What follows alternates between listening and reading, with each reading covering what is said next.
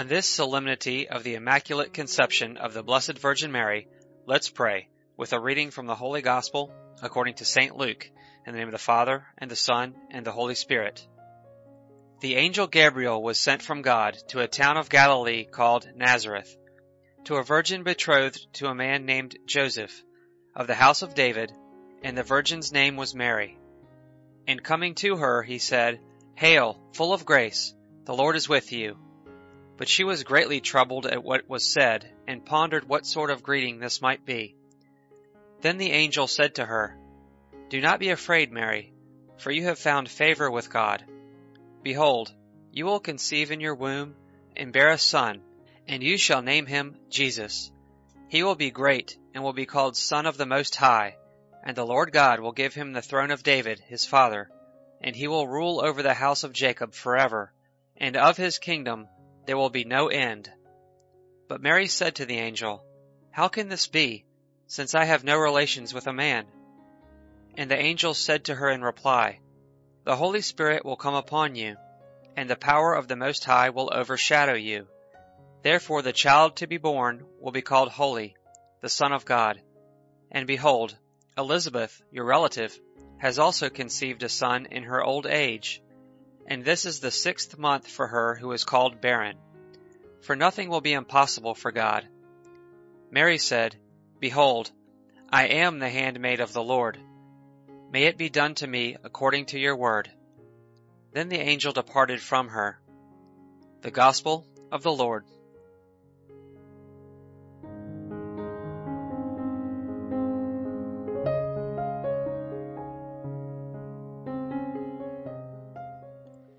We celebrate today in the Church the solemnity of the Immaculate Conception of the Blessed Virgin Mary, an event that changed everything forever, the most solemn and transcendental moment in the history of humankind. Historians could focus on very important events that occurred since the beginning of time. They could search for the newsworthy, most spectacular and awesome events, but the truth is that that moment when the angel Gabriel met with Mary, that encounter between the Holy Spirit and the Virgin Mary, that is the most extraordinary moment in history that made the world turn. It impacted your life and mine, the lives of millions of people to the point that other events in history that affected the powerful of the world who thrived on shock and awe actually passed by unnoticed.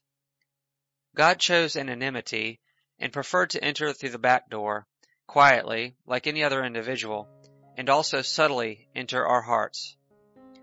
So much joy all at once, the joy of a humble and simple adolescent given the news of becoming the mother of God. Totally shocking. The coming of God to the world, the Annunciation. As we always say, by the work of the Holy Spirit, these are reasons to be happy and joyful forever. Jesus was also a child in the womb of a mother. Jesus also grew quietly in the womb until his birth, just like us. That is why today, we also pray for the children who are guarded by their mothers in the womb. But especially, we should pray for all the children still to be born that could suffer the terror of abortion that may threaten their lives, so their mothers may become conscious of the gift they carry in their womb and should never take recourse to an apparent solution that can ruin a life, including their own. To this point, Mary also lived an unwanted pregnancy. Mary did not plan to be pregnant, and least of all in such a way. She was able to accept the invitation as the will of God and love life from the moment of its mysterious conception until the end at the cross. That is why it is beautiful for us to pray for all the others as well, that for different circumstances live in unwanted pregnancy, not desired, so they can open their hearts to the gift they carry, the child they miraculously carry in their womb and that relies on them Glimpses of the gospel today shows us, from beginning to end, from the annunciation of the angel to Mary to the resurrection, that God comes to bring us joy. That God is with us is cause for joy, for us not to be worried or afraid. A child can always be transformed into happiness. To be a Christian is to be happy with that joy, to be happy that God entered our lives, that He surprised us in such a way. Being a Christian is to be happy that Mary was capable of saying yes, and that thanks to her, the Son of God entered our lives to live among us, to die for us, and to resurrect for us. Mary is the most intelligent woman, full of love, the happiest because she was able to trust and believe without seeing. Though we can be sure she may have asked herself how on earth would God devise such a miracle. Mary never distrusted the promises given by God. For the believer, what God wants is always the best. To believe is good. To believe is a sign of intelligence. To believe opens new and more secured paths. To believe takes us to the soul of happiness.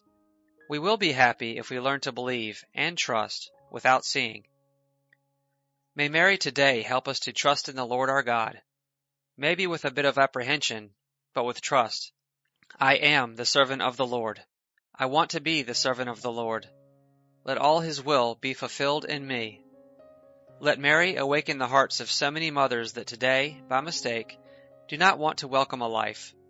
May they feel embraced and accompanied by the mercy of Jesus, who always provides us with opportunities. Who said that to believe is of the feeble and the naive?